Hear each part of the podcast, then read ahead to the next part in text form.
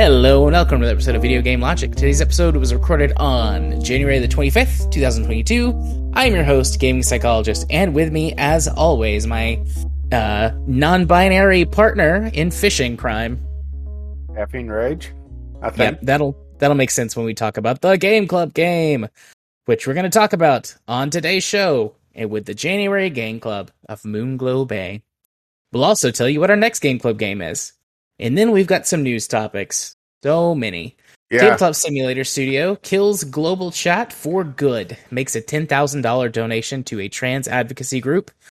A court elp upheld the firing of two LAPD officers who ignored a robbery to play Pokemon Go. Microsoft to acquire Activision Blizzard for 68.7 billion with a B dollars. And Dark Souls 3 security hole lets attackers hijack your PC. That sounds way dirtier than it is now that I read it out loud. Um, timestamps will be in the show notes following their Well- respective topics. Well, that's just because uh, you have a filthy mind. I do have a filthy mind. Also, hello, Rage. Hello. How are you? Uh, I'm okay. That's fair enough. Made calzones. Ate calzones. Probably ate too much calzone. Calzones are good.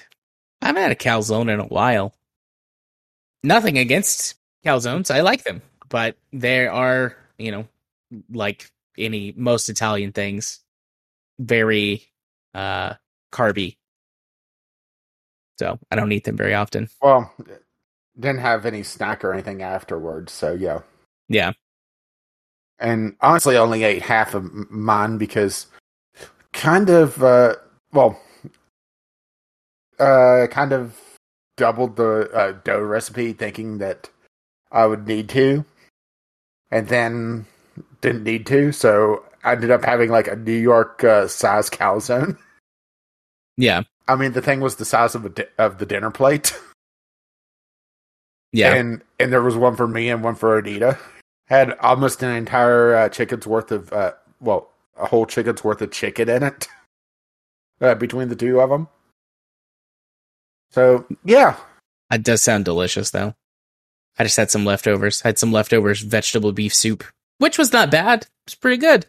But, you know. Well, this I- was also uh, troubleshooting my pizza dough recipe. Turns out I just wasn't letting uh, letting it rot long enough. oh, I I mean I know what you mean, and we've already talked about this, but just the way that you just said that there didn't let it rot long enough. Well, it's uh, us using the sourdough discard. Yeah, uh, from my uh, uh, yeah sourdough starter that I usually keep in the fridge. It's a combination of it being more acidic than the recipe I think it, uh, expects because it's like a year and a half old now. because it, it okay, it was a COVID baby. right, and it's still growing. Uh, so you know, it's a very mature starter, and also because I'm adding it cold, it drops the temperature of the dough to. I think I measured it at like 70 degrees at uh, after kneading. So I need like an extra hour to two hours of uh, of ferment uh, fermenting time to let it break down all those complex carbohydrates into sugars so it browns and doesn't come out pasty white like the cook. Right. So pasty. It's okay though. I love you no matter what your color is. Don't make me fend you off with a pizza peel. Mm. Wait, a pizza peel? Yes. What is a pizza peel? You really don't know what a pizza peel is. No, or if I do, it- I don't know the- it by that it- name. It's the big flat. Uh, uh, uh, think of it, giant spatula. Oh, I didn't know that was called a pizza peel. Yeah, I mean it's I've heard it called a pizza shovel. Um, uh, peel is what's its actual name. yeah, I've heard it called a pizza paddle. Well, peel is what it's actually called. P E uh, P E E L. Good to know. And I'll fend you off with one. I mean, I'll just just turn around and let you spank me. And then I'll have to burn my pizza peel. Great. I'll buy you a new one when it's over. It'll be worth it. Sanitize it on a 500 uh, uh, degree uh, pizza stone. Yeah. We've got two pizza stones. Uh oh. We've got a, a uh I mean they're both like this it well, the smaller one is like the size of a large quote unquote large pizza that you would get Yeah. from sort of any Mhm. pizza place. Yeah. And then the other one is much larger than that. Yeah, honestly, the smaller one's probably not very useful. Uh, you want a piece of stone that's a lot larger than anything you're going to cook on it. Because unless you're really practiced on putting things on it, you're not going to hit that target if you're trying to make a big pizza. Yeah. We uh we haven't made pizza like homemade pizzas in a while. Katie in particular has made you know homemade pizza like dough from scratch like the whole nine. I have never made pizza dough like that. Although maybe Yeah. once we move that would be something to learn how to do. I'm going to have a much bigger kitchen. Like you saw the pictures of the Yeah. kitchen like Yeah, I'm jealous. yeah. Yeah, my pizza stone is 16 inches by 14 inches. I don't know what the actual measurements are. I will look that up at some point, or or go Well- look at the stone. I assume well, it's on the stone. Uh, probably not, actually. Oh Uh, well, the I round- can measure the it and round, do the round, the round one's probably about a 12 or 13 inch. Yeah, I assume it's just measuring the diameter. Yeah, Okay. yeah, but my big one is a rectangle and takes up almost the entire uh, real estate of the oven. It's about the size of a half sheet pan. Uh, and uh, thank you for stoner talk. right. right. All right.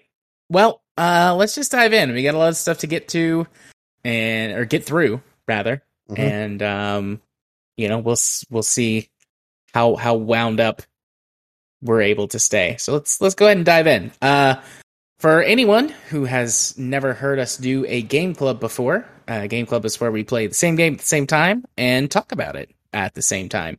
Used to, we didn't do that as much, but now, especially with like Game Pass, we're able to play a lot more of the same games at approximately the same time. However, we still focus on them for a month. This month's game club was Moonglow Bay, a cute, um, sort of pixel art, voxely type fishing game um, that we played via Game Pass, but it's also available on Steam. Um, and I know it's on the Xbox console. Is it on other consoles? This would feels like it'd be a good Switch game. I didn't. I didn't think to sure. look. Uh, I'll go double check. Okay. Um, but Moonglow Bay fishing game. Um, certainly feels like it's it's trying to copy or at least has received inspiration. Uh, looks like that's negative. It's only on Xbox uh, for the consoles. Okay. I wonder if Microsoft has got it as like an exclusive.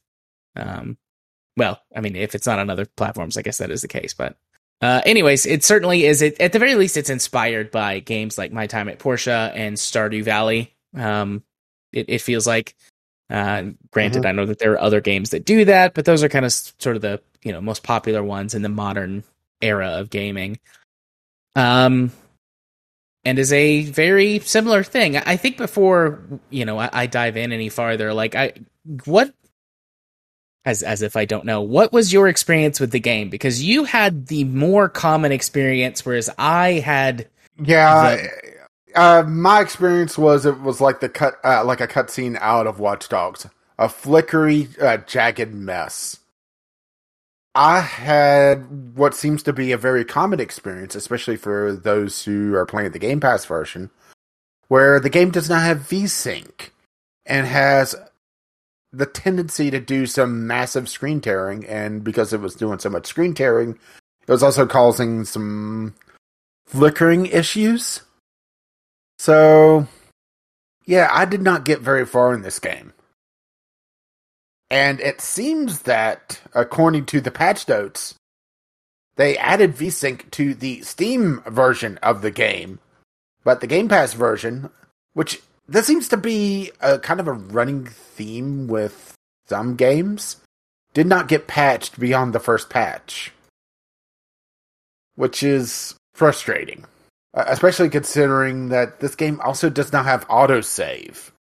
And the yeah, the other kind of running theme from reviews I read after realizing that I was not going to get very far in this game is that you can get stuck. And they added a I'm stuck feature to in the second patch, which is not available on Game Pass. Which is ugh, right? Yeah. I wonder I don't know if this is still true or not. It used to be true at one point that to update update games on the Xbox console. Um, I thought they removed the fee. I was gonna say you could get like one or two updates, and then you'd have to pay a fee. But I don't know if that's still true or not. Oh, it does look like the the Steam version auto saves when you sleep, which is not available in the Game Pass version. No, so, it's not. So, so it's very easy to lose a lot of progress, especially if the game crashes, which is something that's also been reported quite a bit. Autosaving when you sleep too is very standard for this type of game. It feels weird that it's a feature that's not that wasn't on launch. VSync not being available on launch is weird. Yeah. I mean, I, I hope that they got enough money through Game Pass uh, to be able to do another, to take another crack at this because uh, the game does have kind of that cozy feel to it.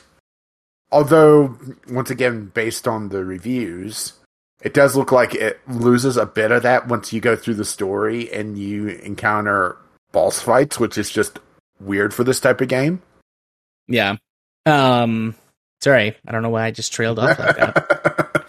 Brain fart. Um yeah, I um all right. So the save thing is is very strange to me. Like that feels like a, a serious missing uh I don't want to say feature. Maybe feature is the right way to say it. Like it feels odd, really weird that it's not included. It's a it's a staple of the genre. How about that? Yeah. Um, I mean, I, I mean, as far back as the early Harvest Moon games. I mean, as in the first Harvest Moon game I played was on the N64, and it was a staple then. Yeah. Um. But yeah. I, so I think that one of the reasons we were talking about this before we started recording, I think one of the reasons that I did not experience that issue is that I have a G Sync monitor. And so I've just got G Sync like set to like on by default or forced on. I forget what the option is called, but you know, like it, it's just running all the time. And then I can disable it if it's causing some weird issues. Yeah, which um, I didn't think to start diving into the uh, video settings because to play something like this, to force on adaptive sync or enhanced sync or whatever they're calling it for non G sync. Yeah. It's just utterly ridiculous. Yeah. It's a and, very strange thing to say the least.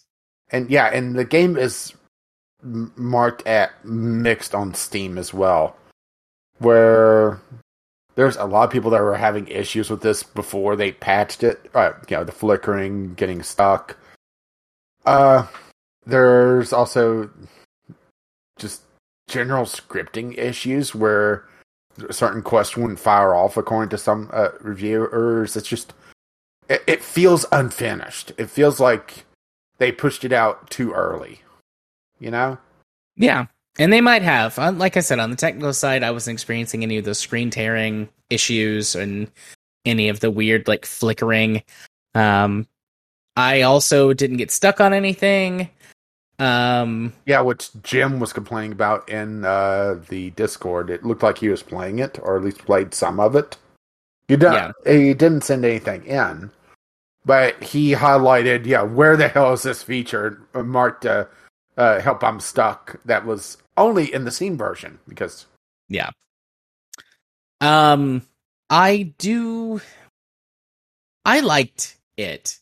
It's not a great game. I'm not going to pretend it is. I'm honestly not even sure it's a good game, but I enjoyed it. The the basis for the game, like the storyline, is that you, whatever character that you choose, um, which I like some of the things that they that they do here. So character creation, you get four presets, um, You you can't like create your own character. But you get four presets, and then you can choose the the name, first name, and your character's pronouns, and then you choose a second character as your spouse, and you can choose their um, preset character and pronouns and things.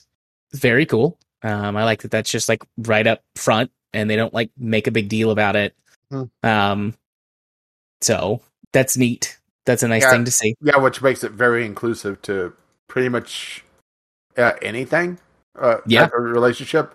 Yep. I mean, you are forced into a relationship, uh, and this game does not have romance at all in it, which is also an odd omission for this type of game, but it does make sense in the story Yeah, it does make sense in the story. because, well, you're a widow or widower, uh, more, uh, trying to get over the loss of your partner and build up a fishing business to revitalize the town, you know, like you do, right? As one does, yes.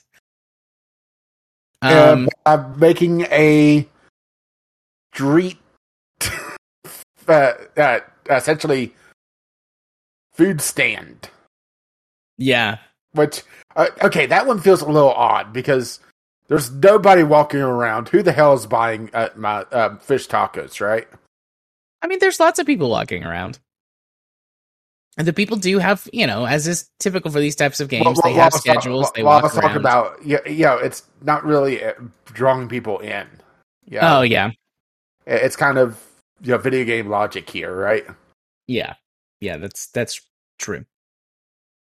But yeah, so you're you're you come here. It's like you you and your spouse retire. You come to Moon Moonglow Bay. It was always your spouse's dream to come here and and fish and start this business. Yeah, well, she was also well uh, for me. It was a heterosexual relationship, so she was also wanting to essentially uh, start up the aquarium or you know uh, revitalize it. Yeah. and then mysterious things happen, right? Yeah, I mean, apparently Moonglow Bay is a very like deeply superstitious superstitious town, and there's a whale that shows up in the opening cutscene, and everyone thinks it's a sea monster. Um, and your partner's like, "No, it's not. It's a whale. You guys are being weird. Whatever." And that serves as the first part of the tutorial where the game teaches you how to do the basic fishing. Um, and then later on, like it, it does like a fast forward thing. Um, something happens that's not clear, like your partner just disappears, like lost at sea kind of thing. Um, and then you spend the next three years sort of going through de- a depressive state, and Mhm. um, you're shown at the beginning of the game to have like a really dirty, rundown house, and it's not like totally destroyed, but it's very clearly not kept up well. And your your daughter comes. I, I assume it's always a daughter. I, I had Well, a daughter. Yeah, it was uh, a daughter for my relationship. I'm not sure if it would be like adopted for a, a gay relationship. Yeah, I'm assuming it would be, but I, I do like uh, her name uh, because uh, th- you always choose your first name, but your last name is always Fisher. So she's River Fisher. yeah. Which I thought was cute. Yeah, I thought that was cute. Um, Yeah, although, know, who would uh, you know give their kid a punny name, right? Yeah, I certainly w- would. I certainly would. I did. I did do that. Um, but anyway, so she shows up and teaches you like the next section of the tutorial, and you learn some more of the outlining story. And this kind of happens several times. You learn more intricate fishing mechanics, and then you learn the game's cooking mechanic, which I hate. But we'll come back to that in a little bit. yeah, it's uh, all the systems are very simplistic. How about that? yeah. But A- And that might be a benefit or a downfall of this game, but yeah. Yeah. But so you you know, you're taught the basic systems, you're introduced to like sort of the main like the guy who owns the upgrade shop and the lady who's got like the random items shop and then the lady who owns the boat uh boat dock and then the lady who runs the aquarium. Um you're you know, you're introduced to these people and sort of given some basic quests or basic tasks, whatever. Um you fulfill these tasks, you get your boat back. You're given one sort of final tutorial about how to use the boat and uh, then you're you're kind of turned loose. Um, you know, go to the billboard, accept some quests from the town, uh, rebuild the town, have fun, go. And and it does that sort of thing where it's like you know not very really very directional. You've got some quests to help Uh, you it- out. it objective markers on the map that aren't labeled outside of objective. yeah, and also are not very accurate in certain cases. Yeah, uh, where I was having visual glitching. Uh, the game is in a, a voxel art style where you know all the characters uh, are made out of voxel blocks, and it's a very cute art style. But whenever the there's a ton of screen uh, tearing, there's a bunch of glitching.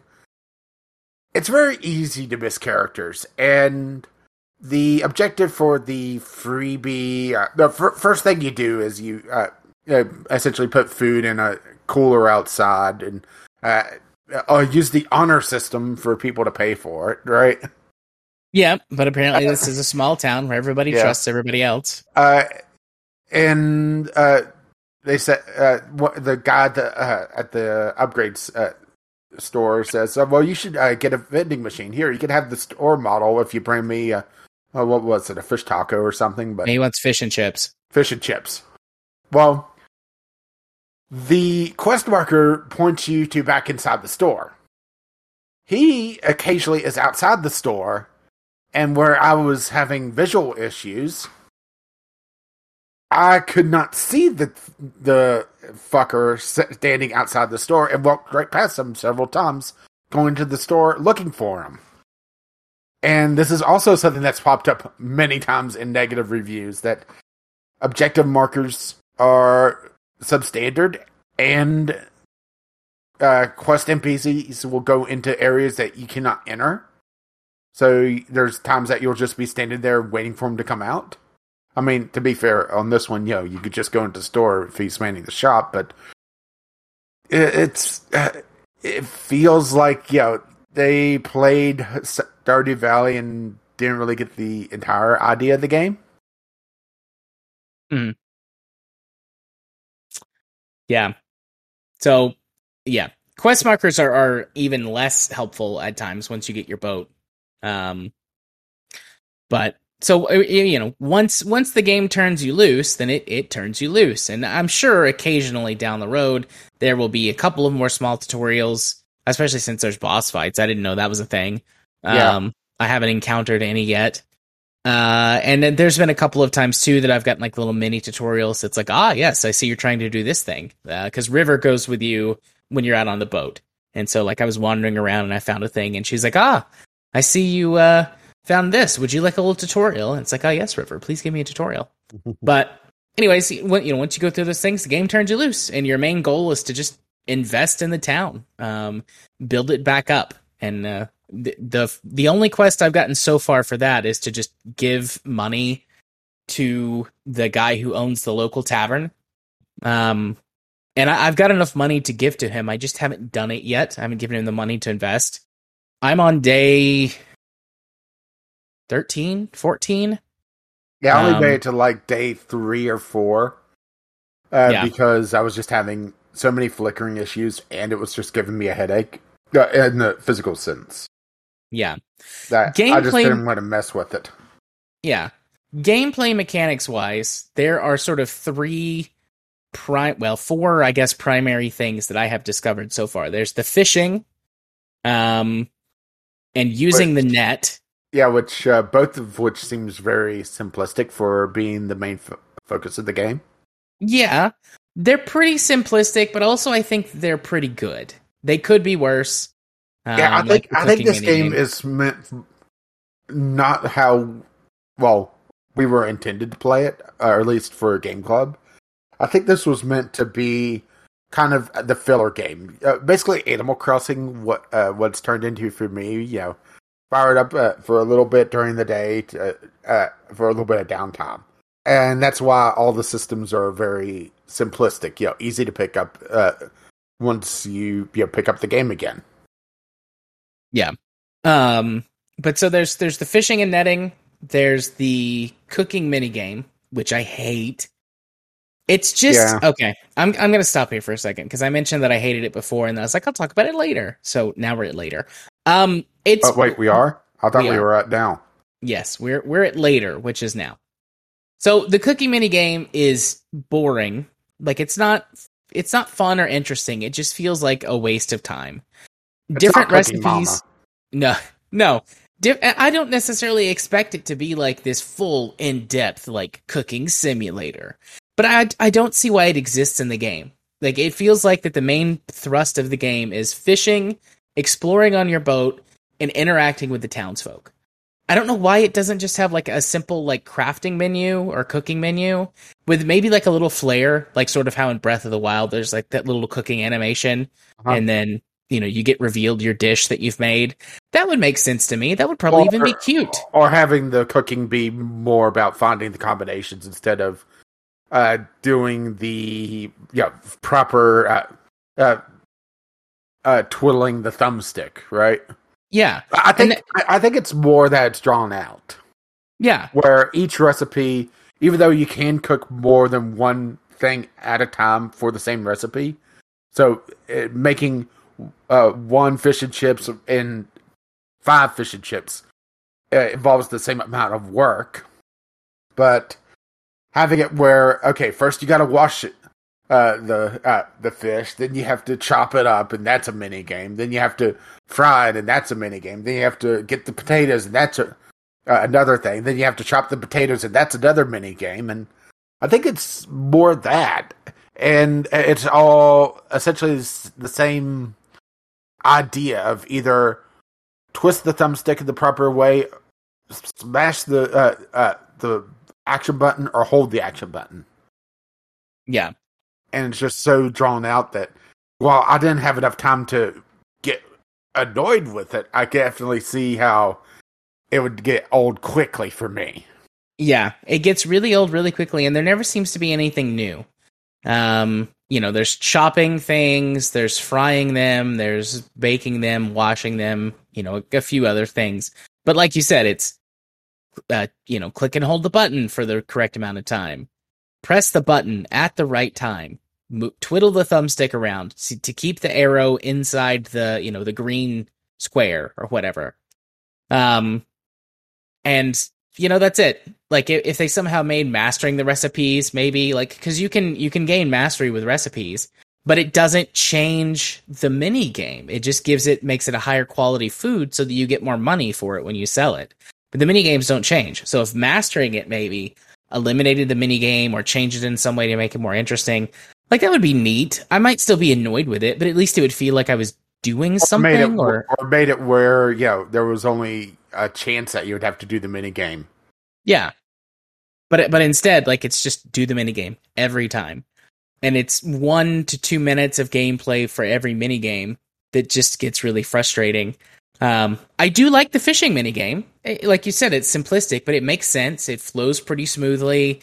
There's uh, you know, a few options that you can that you can make ab- about your type of bait and lure and where specifically you're going to fish, which matters more once you get the boat, but you know where you're going to fish to attract different kinds of fish that fight you differently and larger fish are harder to reel in kind of naturally um you know as as would be expected um but you know it's a fishing mini game that makes sense and then the net mini game also makes sense although it's super simple you cast your net you get like a little meter on screen to determine how far you throw it and then you wheel the net back in and you basically just auto collect anything that you um go to pick up. There's there's a few objects that are large that you kind of have to time a button press for in order to be able to like reel them in. Um, but those are only like a few special objects. It, as far as I can tell, that's that's only happened a couple of times for me. Um, but so you know the the main parts of the game: fishing, cooking, um, exploring around in your boat, which is great. I love driving the boat around and exploring the bay. Um, I love finding like going sort of treasure hunting. There's sort of a, a large overarching task that you're given, which is like to help clean up the trash in the bay. And there's noticeable improvements in the the area as you clean up the trash in the bay. So I like that. That's nice to see. Um, and and driving around in the boat is fun. You don't have to sleep when you're in the boat. Um, like you get if you don't sleep normally, you get like a tiredness penalty. And I honestly don't know what it does. It just shows up on your screen that you're tired, and it's like some kind of penalty. Um, I don't know if it makes it harder to fish or cook or something, I haven't noticed. It might just be a symbol, or it also might be a bug that you know there's something to do with like the unfinishedness, like you talk about. But when you're on a boat, you can stay out for as many days as you want, and the tiredness icon doesn't seem to appear. So I'll just go out boating and exploring and treasure hunting. You can find uh, schools of fish swimming around that you can use your net to catch as opposed to your fishing rod. I mean, you can also use your fishing rod and you get different types of fish for doing it. Um, and then you can find objects. Uh, some of them are trash floating in the water to clean up. Some of them are um, treasures either on the shore that you can net in or, you know, floating under the water that you can fish up. Um, and that's a lot of fun. That's probably the best part of the game for me is driving around in the boat. Um, if you your boat slowly degrades if you crash into stuff, and then you can get stranded and have to call for a tugboat to come get you and pull you back to the dock. Um, you know, and you have to maintain your boat if you crash it, but otherwise you don't have to like pay for fuel or or anything for it. Um, and then the the last part of the game is interacting with the townspeople, which is kind of hit or miss for me. Um, that's usually not my favorite part of these games. Uh, Stardew Valley, I love to interact with some of the townspeople. Linus, um, you know, is a lovely human being to become friends with. And then any of the myriad romantic pursuits, like usually I will pick someone and I'm like, all right, this is my romantic partner. I'm going to pursue them for the whole game. And then I have fun with that. Looks But like because- tiredness is just an icon. Oh, well, that's lame. I, I went to a couple different sites to, and uh, it looks like nobody can figure out if tiredness does anything outside of just having a little i- annoying icon. Yeah, that's that's dumb. Um, I didn't notice it until I was driving the boat around because I was out, um, you know, for like three days, and the icon pops. But I was like, nothing feels any different. So I don't know if this is a bug or if it's just because I'm on the boat or what. But anyways, you know, because of the story, which is that you're sort of recovering from the loss of your partner, and you've got this journal that you write down, and yeah, I mean, your your character is is directly writing to their deceased partner, so it makes sense why that you can't romance anyone in the game. But you know, things like that help make the town feel more vibrant, and certainly there are you know some characters, you know, some wacky, kooky mm-hmm. characters in the town, but most of them are just kind of generic people that are like, "Oh, hey, how's it going? Nice to see you out of your house. You know, I really would like some fish and chips. Thanks." And you can, you know, make them like you if you bring them fish and chips or whatever it is that they ask for. They, you know, they all ask for different foods that, you know, serve as like the gift giving Yeah, portion of the and, game. yeah, and it looks like even the friendships. Uh, uh, and I'm gonna go back to Stardew Valley. Uh, you learned a lot more about the characters as you progressed uh, through their levels of friendships by talking to them, by giving them gifts, by interacting with them, and uh, you learn their history. You learn uh, what they want, what they uh, what they aspire to be. And this, I actually went to look. It looks like essentially, uh, you get them to sign your book, so it's uh, your journal turns into a yearbook, and they'll give you a rumor about a special fish, and that's it. Also, seems very lame, huh? Uh, yeah, that seems pretty lame. Um, some of the characters seem more friendly. Like some of them have got more like personalized like name icons and stuff. I mean, everybody's got a unique name in town. yeah, but- like the like the lady that runs the random junk store is yeah pretty much instantly friends with you. Yeah, Yeah. your next door neighbor, you know, right? Yeah.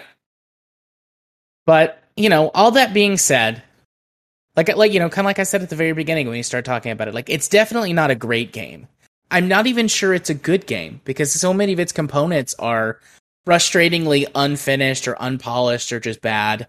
Um, like we've said, you know, issues with uh, like why is there tiredness icon if it doesn't do anything?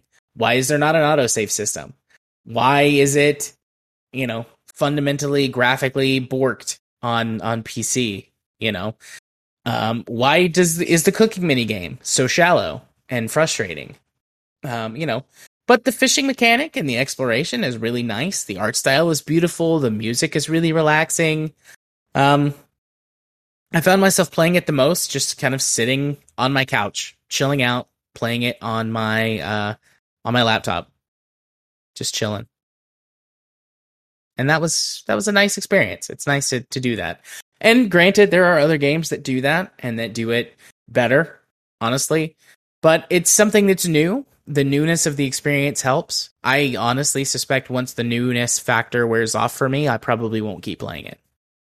But I feel like it's got, you know, another couple of really good play sessions before I hit that point, unless like I discover something that's just like, wow, so cool.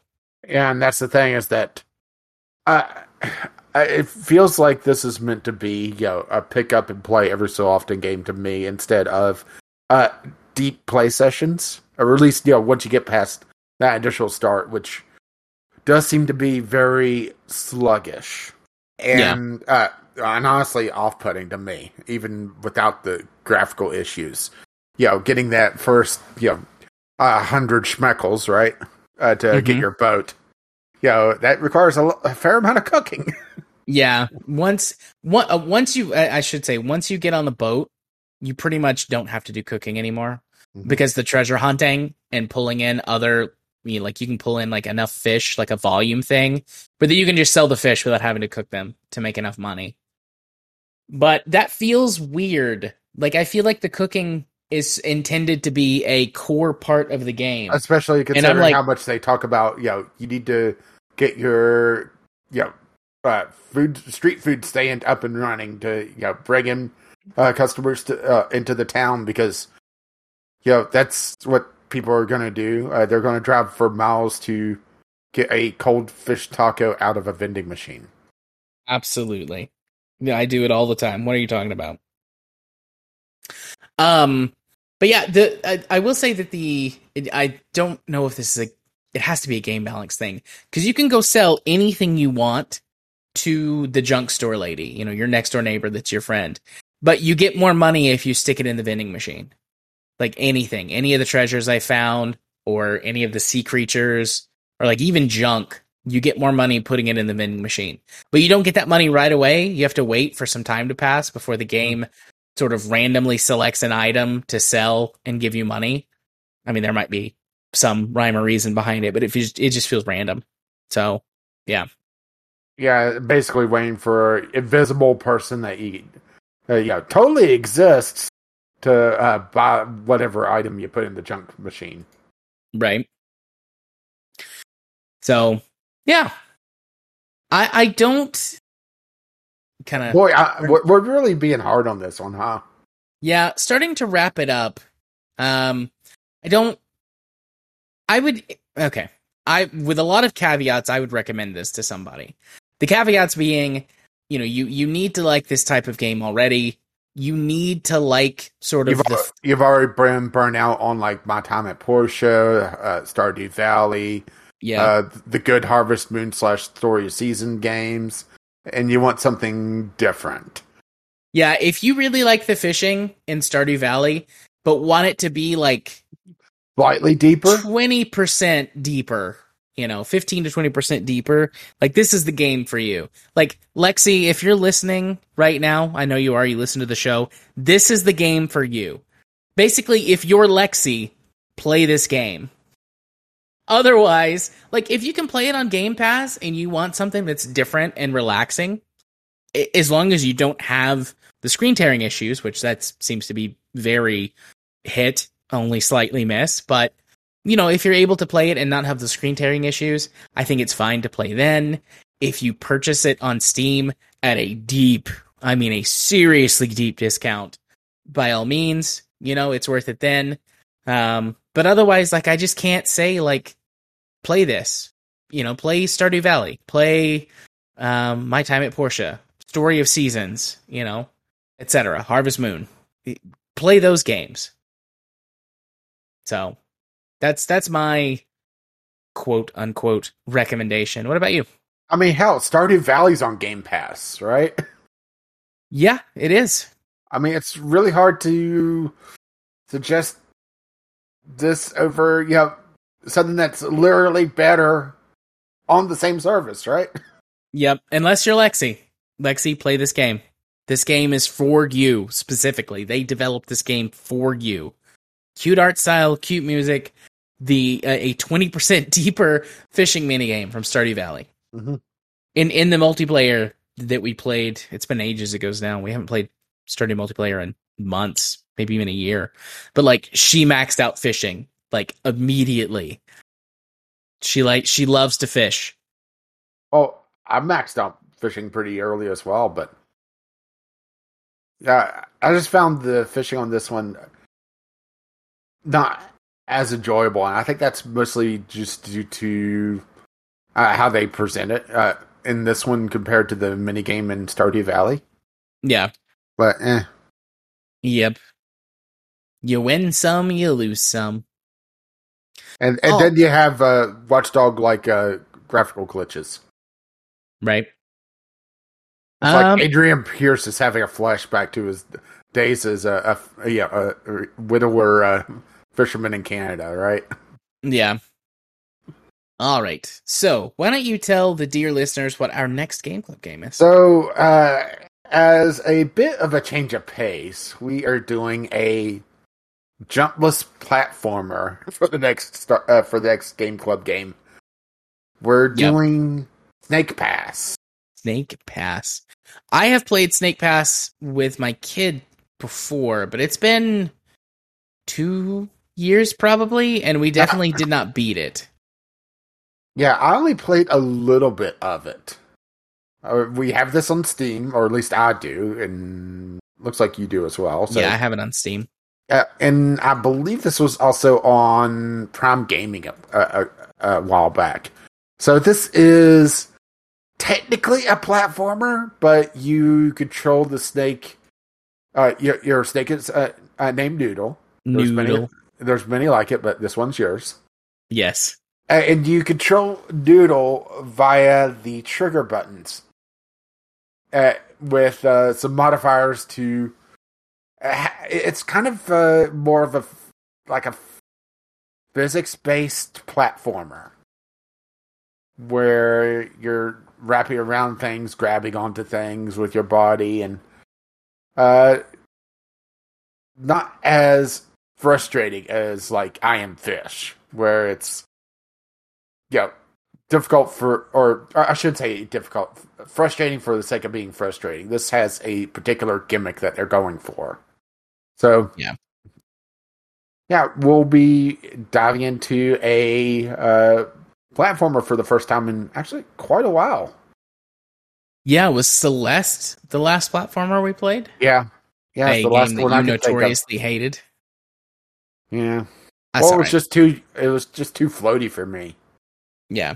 All right. But but hey, it's more like uh, uh, it's more often than not a game I notoriously hate. See Skyrim. Very true. Very true. So, speaking of hatred, yeah, ready to move on to our first news topic of the night? I guess.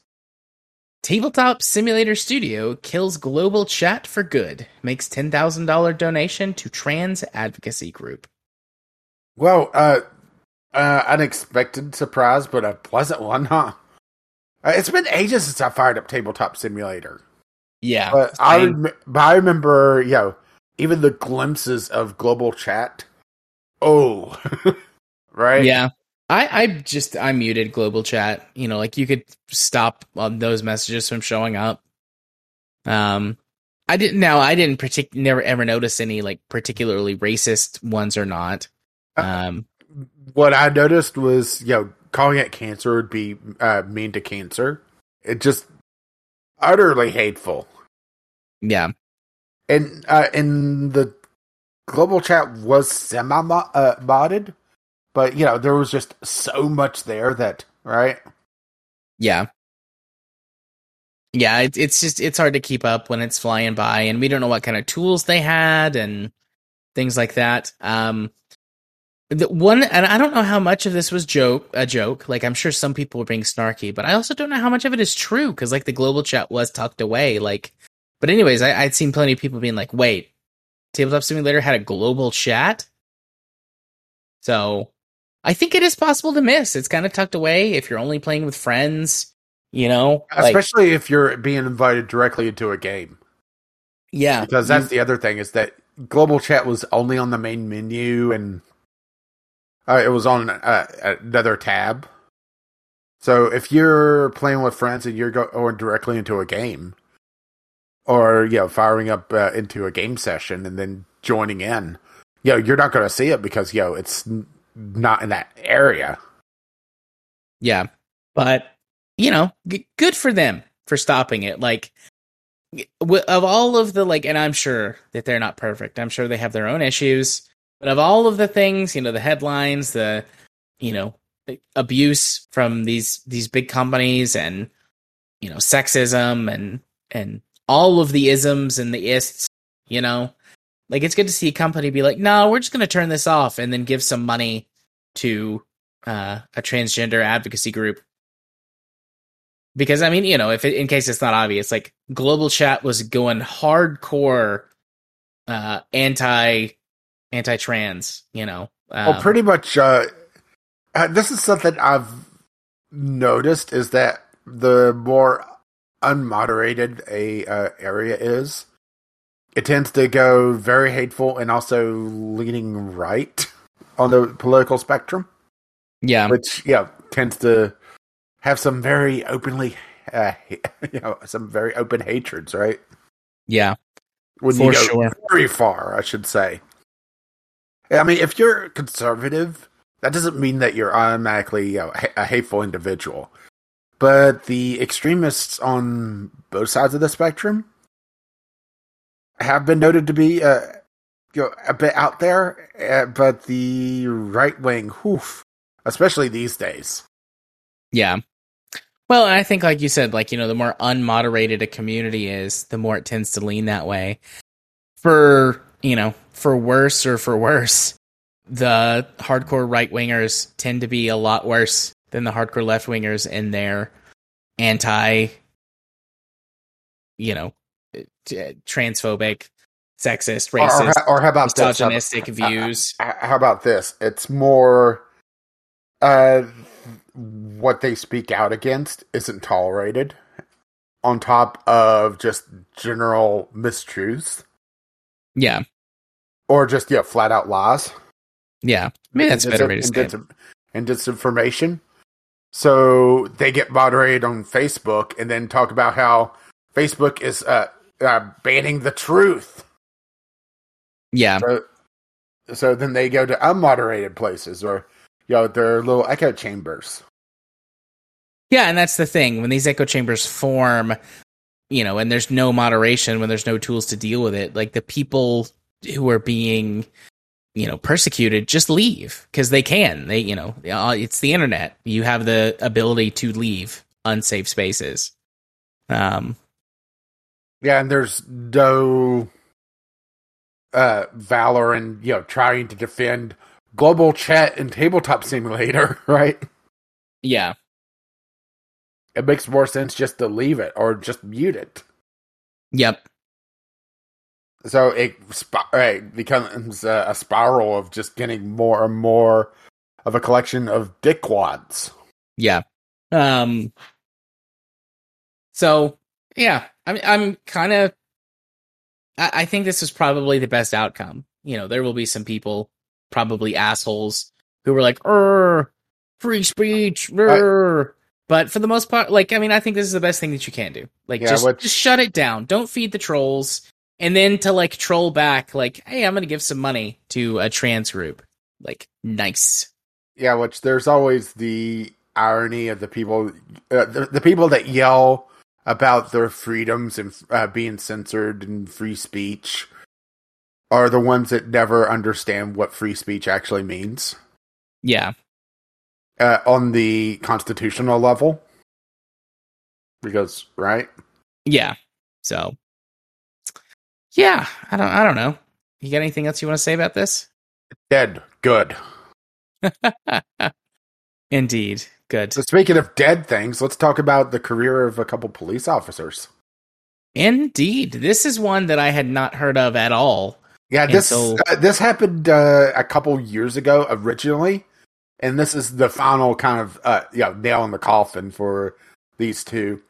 Uh, a court upholds the firing of two LAPD police officers, sorry, LAPD officers, uh, who ignored a robbery to play Pokemon Go. Yep. So this happened back in 2007 or sorry sorry 2017 Ugh. uh you know during that know first really big push of pokemon uh, of the pokemans go right Yep. and they ignored a robbery they spent the next 20 minutes driving around to various locations where virtual creatures are shown on their maps instead of responding to a robbery Yep. Um, essentially, like the the gist of this that I have been able to gather from reading the article is that um, you know, they they were caught doing this because of uh, camera footage from either their body cams or from their Uh, cruiser. and the, the in-car uh, video system yeah. uh, is what they uh, say in the article. Okay. Um, but you know, they were caught because of their own own cameras and, you know, were heard discussing the the Pokemans. Um, I mean, let's you know, let's be real here. Cops ignore calls all the time. Like, I, I don't know the the specific percentages, um, but there are many many stories that you see where that cops you know get caught ignoring a call to go do something else that they don't want to do. Oh, there's also a Supreme Court case saying that police don't have to render assistance to you. I didn't know that. I hadn't seen that. Yeah.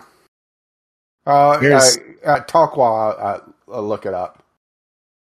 Uh, okay, but yeah, you know this this does happen where the cops won't go to a crime. Um, as far as robbery goes, like my personal feeling is like, fuck it, like that's fine. I mean, you know, it.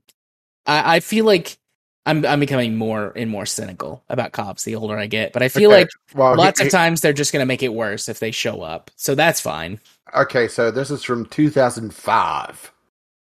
Uh, justices rule police do not have a constitutional duty to protect someone. And, you know, this is from a little paper called the New York Times. Yeah, So, right? Yeah. But um you know, I've been re- recently re-listening to a a podcast. It's still an ongoing podcast, but I've gone back to listen to some of their older stuff. Um it's called You're Wrong About. I've talked about it on the show before. And they cite evidence all the time where that cops are doing stuff that they're not they shouldn't be, you know, and it's not just like police brutality and things. It's like ignoring calls or you know, because they don't want to deal with something, they'll you know, write it off as lower priority and they get caught and like a couple of people, you know, get in trouble for it. But for the most part, this behavior is allowed to continue. So, and, and we've seen time and time again that cops are very willing to, you know, just shoot somebody and kill them, um, as opposed to using a lower level of force or a low level of intervention, even for, you know, dealing with actual crimes. So, I, this is not the worst thing they could have done going to play Pokemon Go instead of going to a robbery. It's not the best thing they could have done, but it's not the worst thing they could have done. Yeah. Uh, if you don't uh, already have your illusion of police shattered, uh, the examples in the uh, case that this stems from, uh, for uh, there's no constitutional duty to protect, uh, would because whoof. Yeah. Yeah, look that one up if you want to have some fun. Uh, I sent you a link to it directly because uh, I, I like hurting you. Thanks. Yeah, I will read that later. I don't want to read that right now, but I will. I will read it later. So yeah, they um they filed a bunch of appeals, yada yada, blah blah blah. But the they you know they have been officially, or you know, the the decision to fire them was upheld. So Yeah, You know, don't worry. I'm, I'm sure that they'll get a a, a job uh, in, the, in the next county over or something.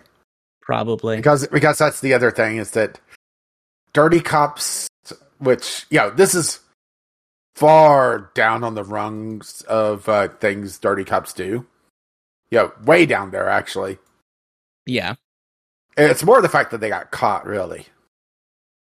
yeah Uh, dirty cops that do far worse than this just get hired by another department uh, without much issue. So, Yep. right. Yep, yep. I've discussed at length before on the show about my neighbor who was a cop, finally is is not a cop anymore. Long long long long story.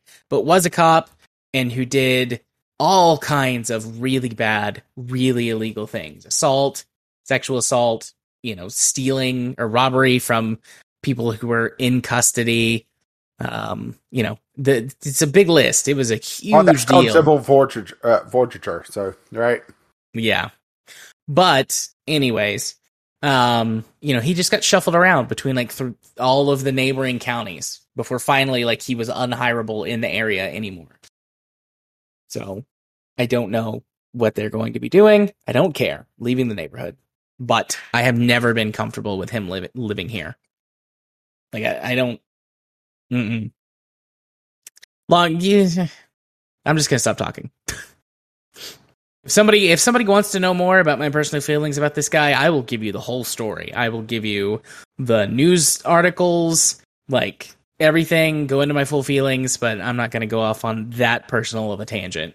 Uh, I think now, you're. middle of the show. I I think uh, we could sum it up with "fuck that guy" in particular, though.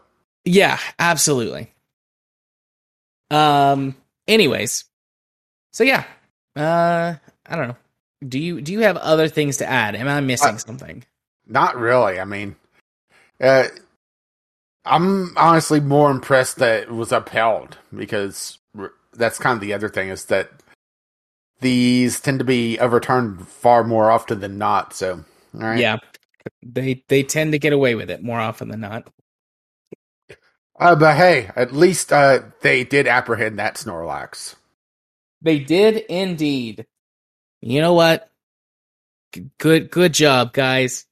Tax And- dollars and- at work. And I love that they have Snorlax in uh, you know quotes in the yeah. article. I mean, if I have to spend my tax dollars to pay for cops to do stuff that's not helpful, I would rather them go catch a Snorlax than shoot an innocent black kid, Oh, well, why can't they do both? right? Multitasking. Increase your productivity. Catch more Besides- Pokemans Besi- and kill more black kids. Besides, th- that Snorlax, it looks awful dark to me. oh, oh no, no. But that was good. You, you, you got him. Uh, just like that joke, awful dark. Awful dark. All right. Uh, so, uh, shall we talk about something that we're honestly not sure just yet what to think about this one? I know what to think about it. I know, I mean, unless some secret sultry details come out that change my view, I know exactly what to think about this one. But we'll we'll get into that. Um Microsoft uh to acquire Activision Blizzard for 68 I'm just going to say 69 billion dollars, right? What's 300 million? Nice. when you're a nice. Um, yeah. God knows how long that this deal has been in the works for, right? Like companies don't just acquire other companies overnight very often. Yeah, unle- unless It- it happens- Ubisoft. Yeah. It happens occasionally. But usually and and who knows, we might find out more as time goes on and there's more Yeah, financial still- disclosure. Yeah, this is still very early in the proceedings, and there's going to be a lot of, uh, yeah, legal wrangling, saying, uh, checking to see, you know, uh, is this going to create a monopoly? Which, you know, Microsoft would they ever create a monopoly? I mean, really? Would yeah. Microsoft? No. They they've never tried to create a monopoly before. What are you talking about? Uh, so, th- you know, this is probably not going to get finalized till very late in the year. Uh, at, you know, at the earliest. I'm expecting it to more get probably uh, this time next year to everything to be finalized. Unless, yeah, this has been brewing long enough that, you know, it's going to get just pushed through, which, hmm. Yeah, which could be possible. But I mean this definitely didn't start hap- you know, start 2 weeks Mhm. ago or whatever, you know. Um so yeah, Microsoft is is buying Activision Blizzard. Uh Bobby Kotick is going to stay with Activision through the transition period and then get his golden parachute and jump out. Yeah, which, you know, he's. He is the majority shareholder of Activision Blizzard, isn't he? So he's Yes. getting so much money in this. So much money. Uh, he uh, he's going to make the fuck you money from Notch seem just ridiculously. Uh, it- it's going to be like pocket change. Well, I mean, Bobby Kotick already was a billionaire. Yeah, know, but like yeah, but whew, right? yeah. This this definitely will increase his net worth a substantial few points. Yeah, but it's a good thing you know he wasn't being a dickhead uh, with uh, at, uh, his last few days in Activision Blizzard, and you know talking about buying out yeah news media. Yeah. Yeah, This- yes, I'm stealing that from Jim Sterling. Yeah. This makes some of the other things from recent, you know, Activision Blizzard scandal make a little more sense. Like, kind of, I mean, I always expected the board to be very dismissive, but the fact that they just knew, like, oh, yeah, Microsoft is trying to buy us. We're about to get a shitload of money. Like, who cares? We're just going to wait out these protesters because Yeah, they'll get lost in the shuffle. yeah, it does make a lot more sense that know uh, there was no apology.jpg. Just yeah, fuck you. Yeah. It's like, this is about to be Microsoft's problem. We'll let them deal with it. Yeah, and let them basically clean house. You know, uh, you know get the p- uh, power washer out of uh, storage and start uh, begrudgingly power washing the dri- uh, the driveway. Yeah. I think that this is about 20%, 15 to 20% a good thing, and the rest of it is a terrible thing. As far as we've talked about this before, as far as these massive companies go in the gaming space, or just in general, Microsoft isn't the worst. Yeah, I mean, they're you not can't- malicious, but right. Yeah, I mean, you can't be a company this size and be ethical or good. Like, you just can't. It's it's an impossibility. There are too many people that the executives at the top are standing on, and you know, such massive infrastructure negatively affects you know local populations all over the world.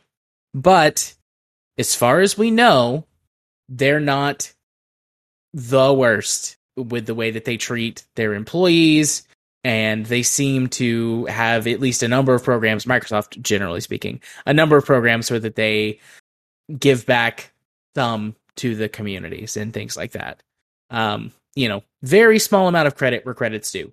Microsoft not the worst right?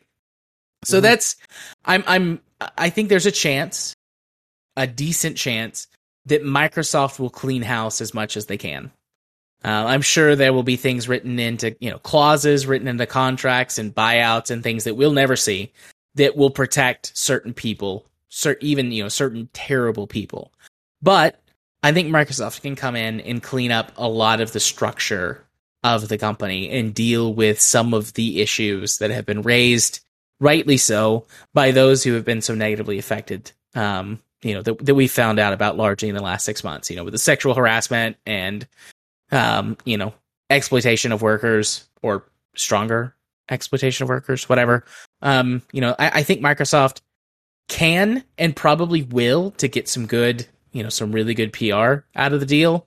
Um, come in and, and clean up Activision Blizzard at least a bit, and I think that's good. I think that that's great for the people who who work there.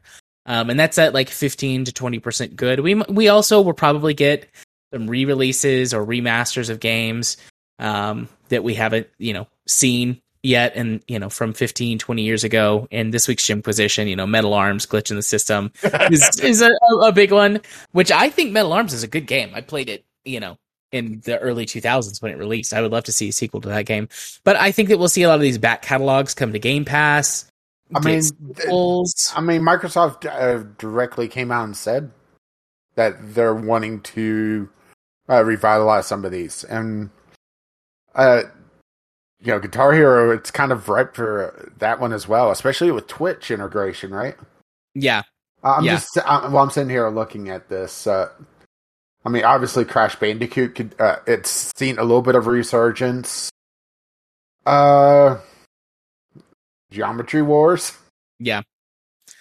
So, I, and I believe Microsoft will make good on those promises. It will give, you know, um, revitalize some studios, you know, bring some additional jobs to the market, um, all of that jazz. And I think those things are good. Those things are good for both employees and for gamers alike. Um, you know, for the time being, and that sort of hinting at where I'm going. For the time being, I think it'll be great to make Game Pass an even better value, like a you know you're crazy if you don't have Game Pass if you're a PC or an Xbox gamer value. Like I already think that like you should be gaming on Game Pass if you game as it like a good, you know, primary hobby. You know, it's worth it just because of the amount of games that you have access to and, you know, it's cheaper in the long run if you want to game and play, you know, very recent um, AAA titles, especially. And, and I think this is going to drive the value of Game Pass up even more for the time being. Now, what's going to be interesting is what happens to uh, uh, PlayStation once all these uh, contracts that, that that Activision Blizzard has with them run out. Right? Yeah, we'll see. Um, that's but that's kind of where I think the good ends. Then we get to the bad. Monopolies are real bad. Um, if we're going to have the horrible system that's capitalism, monopolies are the worst way that that can show up. And Microsoft is starting to build a de facto monopoly, um, even if they aren't technically a monopoly in the sense that they have zero competition. They're building a stable that is going to make them so far and ahead, you know, the leaders or, or however you want to look at that, that they effectively have no competition, making them a de facto monopoly. Um, and Game Pass will continue to be an excellent value until, you know, the the the balance flips to where Microsoft has that monopoly and they don't need to keep Game Pass and other services that they have as a good value anymore. And the second that that happens, they'll flip the switch. Mm-hmm. And you know, they might do the whole like frog and boiling water thing where that they raise the temperature over the course of a few years um, to bring Game Pass from a great value to a mediocre value to, you know, now it's it's not worth it. And the other ways that this can shut down competition and innovation within the industry long term, not good. I think we've got. I mean, I, I'm just this is pure speculation on my part, but between Bethesda and now Activision Blizzard, um, Microsoft is interested in buying um, Square Enix. I think it's Square Enix. It might be Uh, no, no, no, Uh, this was uh, Jim uh, Sterling's uh, speculation uh, area about where this could go next. Uh, I haven't seen any direct uh, uh, people talking about this. I well, they expressed direct interest a few years ago about wanting to, or uh, you know, discussing purchasing. I think it was Square Enix. It might have been Capcom, and yes, that was speculated on the Jimquisition, but it, it it's been a few years ago. But they did express interest in buying one of those two companies um, at one point. So, you know, i- but but there, are you know, there's a few other studios, a few other key sort of major third party development studios, and they've locked all of that up in their ecosystem and then they can jack the price up. Because it's like oh you want to play call of duty right? You want to play uh battlefield you want to play final fantasy you want to play you know xyz you know all these sports games. Like if you want to play them well you can buy them i guess outright or you can come to game pass and they'll get you roped into that environment. Well, it also makes me wonder, uh, especially talking about Call of Duty. Uh, how could they make it uh, an even worse investment than it already is? Because it's a yearly release at full price. It never really goes on discount. Even uh, years past, uh, it's still full price. So, right? yeah yeah Uh, this is one of those areas that can they do much worse than what's already the market? yeah I don't know. no, and I do understand. Uh, they are starting to get a scary amount of uh, franchises. I mean, hell, just the Blizzard franchises before, yeah, Blizzard absolutely sh- took a dump on all their you know intellectual property. You know, Diablo, Warcraft, yeah Starcraft, Overwatch. yep and well hearthstone that's i know it's technically in the warcraft thing but uh, those are major or were major major names in pc gaming let alone just gaming in general so having them trade hands and go uh, into the microsoft umbrella it, I, I've seen others talk about this, not just Jim Sterling, but uh, the Disneyfication. You know, uh, basically pulling a Disney and starting to pull in more and more of these major franchises and it having a snowball effect. And yeah, it's starting to get a little scary. Yeah. Yeah, definitely. I mean, I, I've seen a number of comments made this week on Twitter along the lines of like, you know, glad I've got this backlog of X number of games to play as the game industry burns itself down. Mhm. You know, Yeah, I hey- can't say I disagree. But hey, at least uh, they were talking about NFTs on uh, late night TV, so there is that. Yeah. Oh god. Fucking NFTs, man. That Dan Olson video though, folding ideas, real good. I know I posted in Discord, but Yeah, I I, I don't need a two hour video to know NFTs are a bad idea. yeah, Yep. But but yeah, now now I'm completely blanking on who it was, but on uh, one of the late night talk shows, they were comparing their monkey NFTs. It's just, ugh. yeah. I think it was Jimmy Fallon. it was Jimmy Fallon, but I can't think of the other one. Was it Paris Hilton? Uh, it feels like Paris Hilton. I don't know. I didn't actually watch it. Like I just saw something about it on Twitter. I consume a lot of like celebrity kind of bullshit news via Uh, Twitter. uh, yep, Paris Hilton, because of course, if you need something shallow and uh, not worth the the money that it gets, well, there's NFTs, but there's also Paris Hilton. No, yeah, not much more shallow and vapid than Paris Hilton. Actually, that might be unfair. I obviously don't know anything about her, and she could be very different than she was back in the '90s and 2000s or whatever it was. But Well, it looks like she got a spray tan. well, you know, Well, let's put it this her. way: PC Gamer, Paris Hilton, and Jimmy Fall- Fallon showing off their NFTs is the longest 77 seconds ever. oh Oh. god, right? yeah. Uh, Anyways, yeah.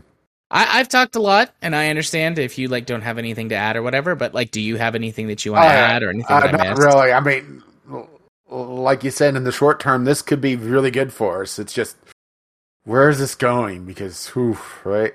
Yeah, yeah. I do. I do feel like this will be Uh, beneficial. That's, that's of course assuming one thing that this actually get, uh, uh, uh, is allowed to go through. That's true. There's a lot that goes on beyond just saying, "Okay, we'll buy you for you know nearly sixty nine billion dollars." There's antitrust uh, investigations.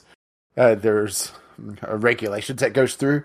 There's a lot that could uh, stack this up, I think it'll go through. or hell, EA could uh, snipe them, right? Yeah. Or, oh. or some or some other group. EA, Activision, Blizzard. Oh. oh no. I, I just uh, made up something worse than NFTs.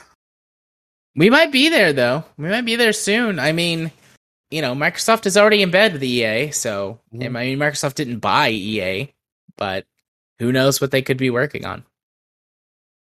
I, I think that this will go through. I think it'll be approved. I mean, anything could happen, Mhm. but you know, eh, I, I I just I don't see why it wouldn't. I don't think that it's ultimately a good idea. I think it brings Microsoft too close to a monopoly in the gaming space. But I think a lot of the politicians who are going to be looking at this are not going to understand anything about it. And, you know, I, I know that they will have people who will look at it, and I'm sure they will have lots of experts. But as often happens, evidence gets ignored when money is on the line. So I fully expect it to go through. Yeah, I'm not sure if this is going to happen or not. It- because I still remember, yeah, Microsoft getting all sorts of flack for Internet Explorer. so, Yeah. right? Yeah. So there's, yeah, a history that the government might go say no. But I guess we'll have to see how that goes, right? Yeah, we'll have to see how it all plays out. So, yeah. uh, on to our last thing. Uh, Dark Souls 3 has a security hole that allows ha- attackers to hijack your PC. Yeah, this this is bad. this is very bad. Yep. Uh, there's a, not a lot of information about exactly what this was because you know, it's a very real vulnerability. It's uh, potentially an Elden Ring, uh, but it affected Dark Souls 3 and potentially the previous Dark Souls games as well, where an invader to your game can run remote code to hijack your system. And yeah, it's kind of rare to see this level of security hole, you know? Yeah. Or security vulnerability, I should say. Uh, security hole sounds, yeah, a little wrong somehow. Dirty. Oh, you just made it worse. Yeah. So the the specifics of it, the there was a person who found it, um, and then they used it to run a uh, or to run Microsoft PowerShell, um, where the the guy the the hacker air quotes hacker, um, used it to run the tech the Windows built in like text to speech program Mhm. to like uh troll the streamer um for their poor gameplay. Yeah, which seems like they uh, only did this after they were either ignored or didn't get a response back from the developer. So to, to get more attention to this, and it does look like the third party uh, uh, anti cheat stuff that uh, some people run in uh, Dark Souls three has patched this, but the base game has not yet. So PvP is completely offline for Dark Souls 3, 2, and the original. Or, sorry, the original remaster. It's just wow, right? Yeah. That's uh that's a big big oopsie. Um, I mean Yeah. we've seen a few in the last year with more recent games, you know, Marvel, um, with like uh displaying like people's uh IP addresses openly and freely. Um Yeah, but this is uh, this is one of the worst ones we've seen in quite a while. I mean, yeah, I was gonna say this is on a new level though. I mean, be able to run PowerShell on somebody else's computer, that means that you can, yeah, do pretty much anything on it. Yeah. So I, I think it's interesting. I mean, you know, I guess stuff can have bugs for a long time before they're they're discovered. Or, or, it- it- or, or this was something obscure that they found. yeah, because I don't think Dark Souls three has had updated in a while, and you know this is kind of the yeah the highlight of it is Dark Souls three, but I, I don't recall hearing anything about it. But yeah, I'm not big into the Dark Souls, so uh, not sure when the last update was, but this could be you know, or or who knows, it could be something. Uh, interaction between the game itself and Windows, and some Windows patch opened up a vulnerability that wasn't there from the base game, which is also a possibility since we have no idea how this actually works. yeah, that's very true. You make a good point. I mean, it might not necessarily just be something that was missed, lying in you know dormant. Sounds so mysterious in the code. Um, could have been like you said, changed an update or something that exposed a, a vulnerability that otherwise would not have been exposed or would have been unknown. Actually, it looks like the servers are starting to come back up. Uh, but yeah, but yeah, this is this article is from a week ago.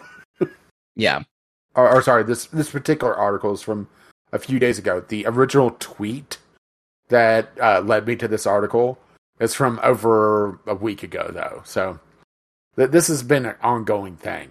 So the, the fact that they're starting to get, get the servers back up. But if you've been playing Dark Souls uh, uh, and getting and got invaded, may want to check your stuff, right? yeah, definitely worth checking That- out. That's the other thing is that we have no idea how long this has been going on. Uh, This is dangerous. Yeah. Very dangerous. Um I don't I don't know what else to add. Like Yeah, it's yeah. real bad.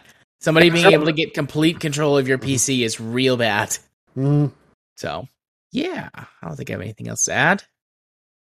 Um uh, well, Yeah. uh, well, also it doesn't help that we don't know exactly what was going on outside of you know remote code execution, bad things happening, yeah, right? I, I'm not a a I'm not a hacker. I'm not elite hacksaw. I don't know. I don't know what it's doing. Bad stuff. Well, well, well, the, well, the closest I get is listening to All About the Pentiums by Weird Al.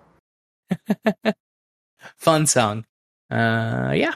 Cool beans. So, Well, oh, sorry. Uh, so uh, um, there's not, well, we kind of covered the community corner with everything else this week, so not really a lot else going on there. Uh, I'm assuming you want to bail early tonight.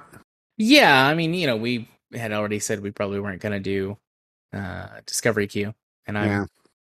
I'm I'm feeling it. I mean, we've still been recording for like 90 minutes or something. Um but yeah, I mean, you know, community corner, I guess for for, you know, all of our news topics this week came from the community corner submissions section. Yeah, so Yeah, catching up on most of it. I mean, we did skip the NFT thing, and right because you know, outside of joking about it, you know, trying to uh, you know avoid diving into it again. yeah. Um but yeah. Why don't, why don't you uh, tell the people where that they can find us to submit stuff if they well, haven't? you could already? email us vglpodcast at gmail.com. Or you could tweet us VGL Podcast. We haven't actually had a tweet in a while. Or, as most of the lovely people did for this, drop it into our Discord, which you can find a link over at vglpodcast.podbean.com. Indeed. Um, And awkward pause. yeah, I guess since we're not going to do anything afterwards, uh, hey Rage, why don't you hit him with the socials? Oh, I was waiting for it. It's just Yeah, your hey sleep, Rage, your, your sleep battled brain, right? hit him, hit him with the socials. Yeah, don't don't don't mind me. Yeah, you're just out there power washing the siding, Yeah, uh, grumbling to yourself. Oh, goddamn realtor. god damn it. Yeah, Uh, I've been caffeine rage. You can occasionally find me tweeting over at Gaming with CR, or if you wish to be my friend on Steam, you could uh, find me at, at Caffeine Rage over there. And you've been? gaming psychologist. You can find me over on the YouTubes by searching for that. Although I'm, I might stop saying that. I haven't uploaded anything to YouTube in like 18 months. So, uh, but if you want to find me shit posting on Twitter, you can do so by searching at JMA4707. And you never know what you're going to find me tweeting about. Sometimes it's serious. Sometimes it's it's shit posting. Sometimes it's just straight up grumpy. Uh, I was real mad this morning about student loan people. Um, and me trying to deal with them. I, I need so everybody's loans, everybody's student loans are in forbearance right now because of, of COVID. And traditionally, you can't get a loan if you've got something else in forbearance because that says to a lender, no matter what the reason is, no matter what the thing is that's in forbearance, that says to a lender you can't afford to pay your loans. But everybody's in forbearance because of COVID. So you can get letters from your student loan providers that say, hey, this is the COVID forbearance. It's cool. Let them get a loan. And so, you know, our lender told us that today we have to contact and get this letter. So I call because there's no way to request one on the website because, of course, there's not. I sit on hold for an hour and finally talk to the person. I'm like, yes, I need you to send me this letter. Um, you know, I, I would like to request an email. That way I can get it to my lender immediately and then a paper copy to have for records. And they said, okay, we'll do that. Uh, your, you know, paper letter, we'll, we'll get that sent out. Should be there within, uh, five business days. We'll send you an email. It should be there in seven to 10 business days. Wait, what? And I'm like, wait, I'm sorry. Did I, did I mishear you? Did you maybe say those backwards? Like, even like three to five days to get an email seems like a long time, but you know, like, did you say that backwards? She's like, no, I, you know, I can send the letter out sooner. I have to put in a special request for the email. And I'm like, it takes days to send an email. I was mad. I was real mad. I didn't yell at this lady, but this is the closest I've came to yelling at somebody uh, in like a customer per- support position ever. And like, it's not her fault. I know it's not her fault. But I've been on hold for an hour, and you It- tell me some dumb shit. And the Pony Express was faster. I yes. So Getting a telegram was faster than the email. infinitely faster. Yes. Yes, indeed. Uh, but they just uh, do that to you because they know you have nowhere else to go. I'm fucked. I've got like I have to to wait. I can't do anything else. I have to wait on it. So I'm I'm I'm a captive audience, literally a captive person, beholden to them. Because if I don't get this letter, I can't get my home loan. And, and you know, start up your commune, make your Yes. new cult, the sex And- perverts. Start yes, and start my cult, the sex perverts. But anyways, that's that's what I was tweeting about today. I was very grumpy about it. you Um, grumpy? no. Yeah. And then if you want to see me uh, play tabletop games like Vampire the Masquerade and be just like the most evil person ever, or Well- Battletech, Well, I don't know. You don't take a week to send out an email, so that's true. That's true. But if you want to see those things, um, I participate on Twitch streams for a uh, streamer called Runic Arts. That's twitch.tv slash Runic Arts. And as I scroll all the way back up, uh, once again, you could email us, vglpodcast at gmail.com with your letters, voicemails, game related topics. Tweet to us at vglpodcast or drop by the Discord, which you can find a link to that over at vglpodcast.podbean.com. And if you wish to spread the love, you can find us on your podcatcher of choice. Our lovely, lovely patrons have made this possible. You can find out more at patreon.com slash vglpodcast. Our intro and outro music is On the Ground by Kevin MacLeod. You can find his work over at incompetech.com. And As always, as his lovely music starts to roll across my voice. Bye bye now. see ya. Bye bye.